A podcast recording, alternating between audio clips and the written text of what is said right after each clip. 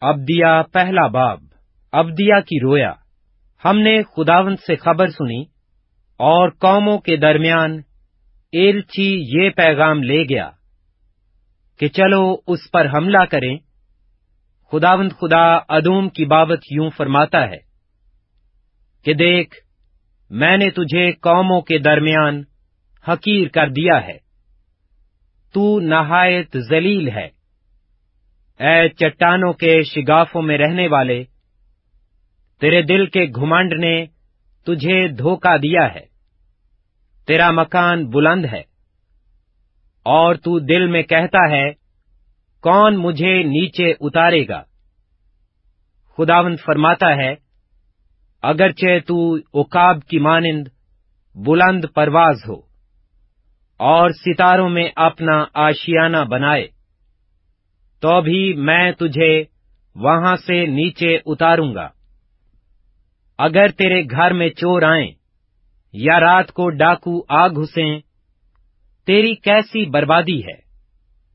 تو کیا وہ حسب خواہش ہی نہ لیں گے؟ اگر انگور توڑنے والے تیرے پاس آئیں، تو کیا کچھ دانے باقی نہ چھوڑیں گے؟ اسو کا مال کیسا ڈھونڈ نکالا گیا؟ اور اس کے پوشیدہ خزانوں کی کیسی تلاش ہوئی؟ تیرے سب حمایتیوں نے تجھے سرحد تک ہانک دیا ہے، اور ان لوگوں نے جو تجھ سے میل رکھتے تھے تجھے فریب دیا اور مغلوب کیا، اور انہوں نے جو تیری روٹی کھاتے تھے تیرے نیچے جال بچھایا، اس میں ذرا دانائی نہیں۔ خداون فرماتا ہے، کیا میں اس روز ادوم سے داناؤں کو اور عقل مندی کو کوہستان اساؤ سے نابود نہ کروں گا؟ اے تیمان، تیرے بہادر گھبرا جائیں گے۔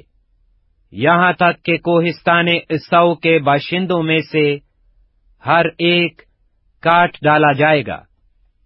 اس قتل کے باعث اور اس ظلم کے سبب سے جو تو نے اپنے بھائی یاقوب پر کیا ہے۔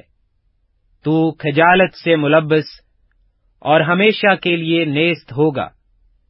جس روز تو اس کے مخالفوں کے ساتھ کھڑا تھا۔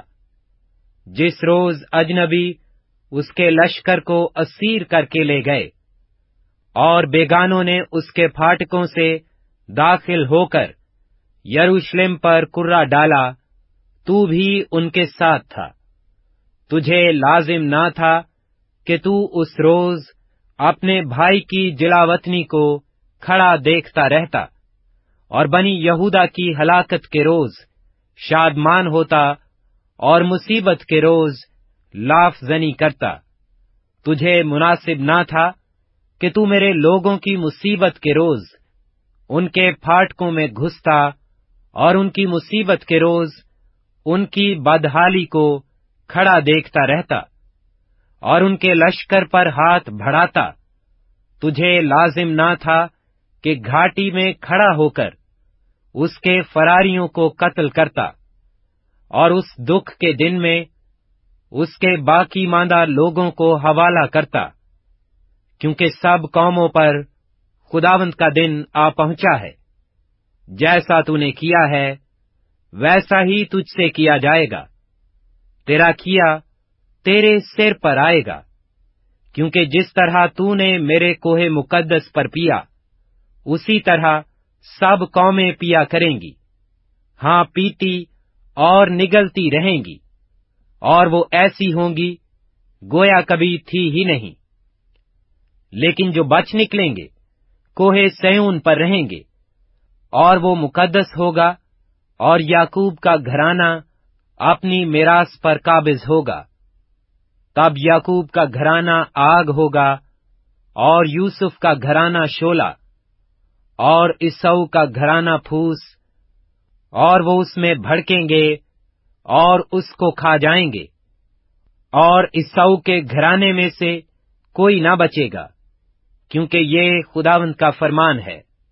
اور جنوب کے رہنے والے کوہستان اسو اور میدان کے باشندے، فلسطین کے مالک ہوں گے، اور وہ افرائیم اور سامریا کے کھیتوں پر قابض ہوں گے، اور بنیامین جیلاد کا وارث ہوگا، اور بنی اسرائیل کے لشکر کے سب اسیر جو کینانیوں میں سار پت تک ہیں، اور یروشلم کے اسیر جو سفاراد میں ہیں جنوب کے شہروں پر قابض ہو جائیں گے اور رہائی دینے والے کوہ سیون پر چڑھیں گے تاکہ کوہستان عیساؤ کی عدالت کریں اور سلطنت خداوند کی ہوگی۔